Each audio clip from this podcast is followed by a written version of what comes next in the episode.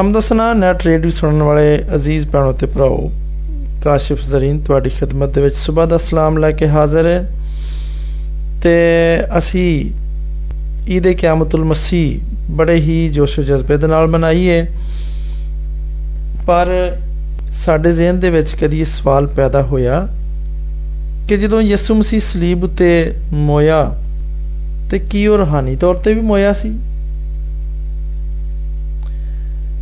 ਯਾਨੀ ਬਹੁਤ ਅਰਸਾ ਨਹੀਂ ਗੁਜ਼ਰਿਆ ਕੁਝ ਉਸਤਾਦਾਂ ਦੀ ਵਜ੍ਹਾ ਤੋਂ ਇਸ ਨੁਕਤੇ ਦੇ ਉੱਤੇ ਮੁxtਲਫ ਗੱਲਾਂ ਸਾਹਮਣੇ ਆਈਆਂ ਨੇ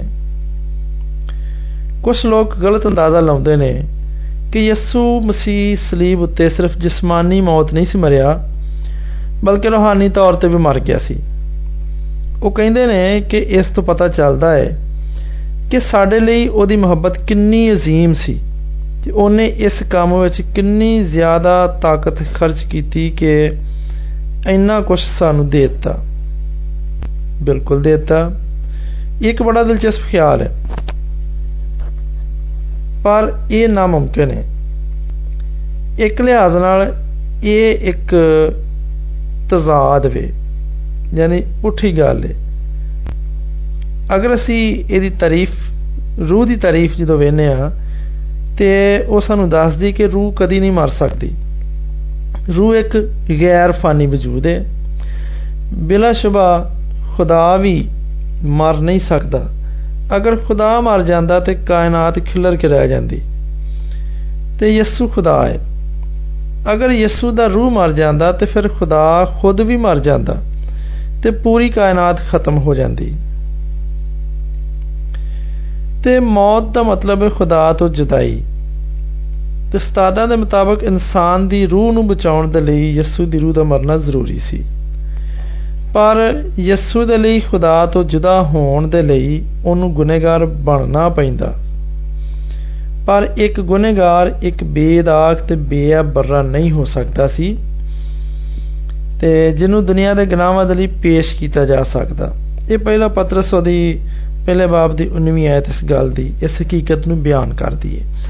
ਅਗਰ ਯਿਸੂ ਖੁਦਾ ਦਾ ਪੁੱਤਰ ਤੇ ਤਸਲੀਸ ਦਾ ਦੂਜਾ ਸ਼ਖਸ ਹਕੀਕੀ ਮਾਨਿਆਂ ਦੇ ਵਿੱਚ, ਰੂਹ ਦੇ ਵਿੱਚ ਬਾਪ ਤੋਂ ਜੁਦਾ ਕੀਤਾ ਜਾਂਦਾ ਤੇ ਖੁਦਾ ਦਾ ਖੁਦ ਤੋਂ ਜੁਦਾ ਹੋ ਕੇ ਵਜੂਦ ਖਤਮ ਹੋ ਜਾਂਦਾ। ਇੱਕ ਹੋਰ ਨਾਮੁਮਕਿਨ ਗੱਲ ਇਬਰਾਨੀਓ ਦੀ ਕਿਤਾਬ ਸਾਨੂੰ ਦੱਸਦੀ ਏ, ਇਸ ਲਈ ਉਹ ਦੁਨੀਆ ਦੇ ਵਿੱਚ ਆਉਂਦੇ ਵੇਲੇ ਕਹਿੰਦਾ ਏ ਕਿ ਤੂੰ ਕੁਰਬਾਨੀ ਤੇ ਨਜ਼ਰ ਨੂੰ ਪਸੰਦ ਨਾ ਕੀਤਾ।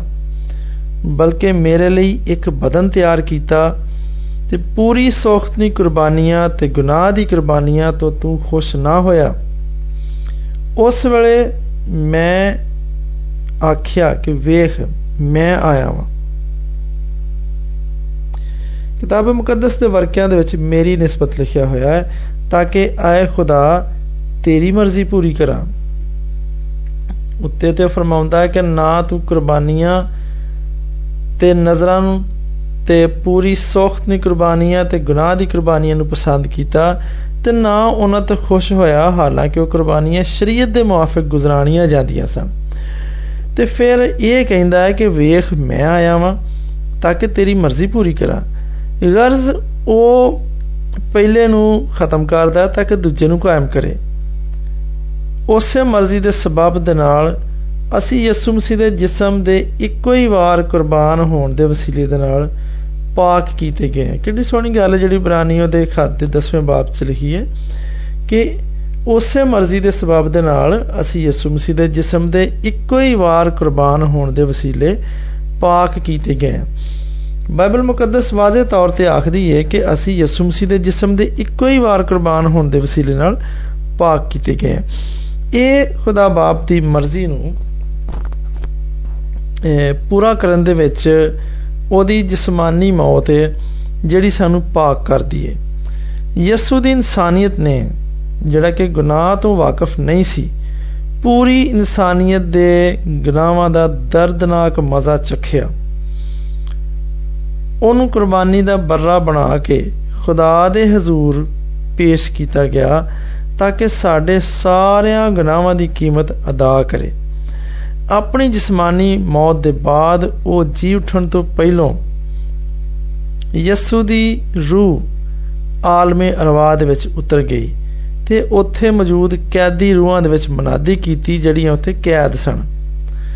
ਪਹਿਲਾ ਪਤਰਸ ਤੇ ਤੀਜਾ ਬਾਬ ਤੇ ਉਹਦੀ ਆਇਤ ਨੰਬਰ 18 19 ਤੇ 20 ਇਸ ਗੱਲ ਨੂੰ ਬਿਆਨ ਕਰਦੀ ਹੈ ਕਿ ਉਹ ਆਲਮੇ ਰਵਾਹ 'ਚ ਉਤਰ ਗਿਆ ਤੇ ਉੱਥੇ ਜਿਹੜੀਆਂ ਕੈਦੀ ਰੂਹਾਂ ਸਨ, ਉਹਨਾਂ 'ਚ ਮਨਾਦੀ ਕੀਤੀ।